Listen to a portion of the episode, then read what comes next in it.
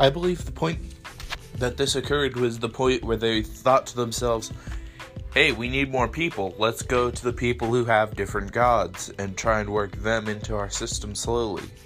And that was their worst mistake.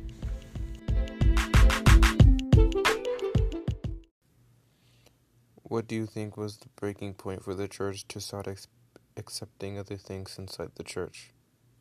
Like idols and changing the we worship the Lord to a Sunday.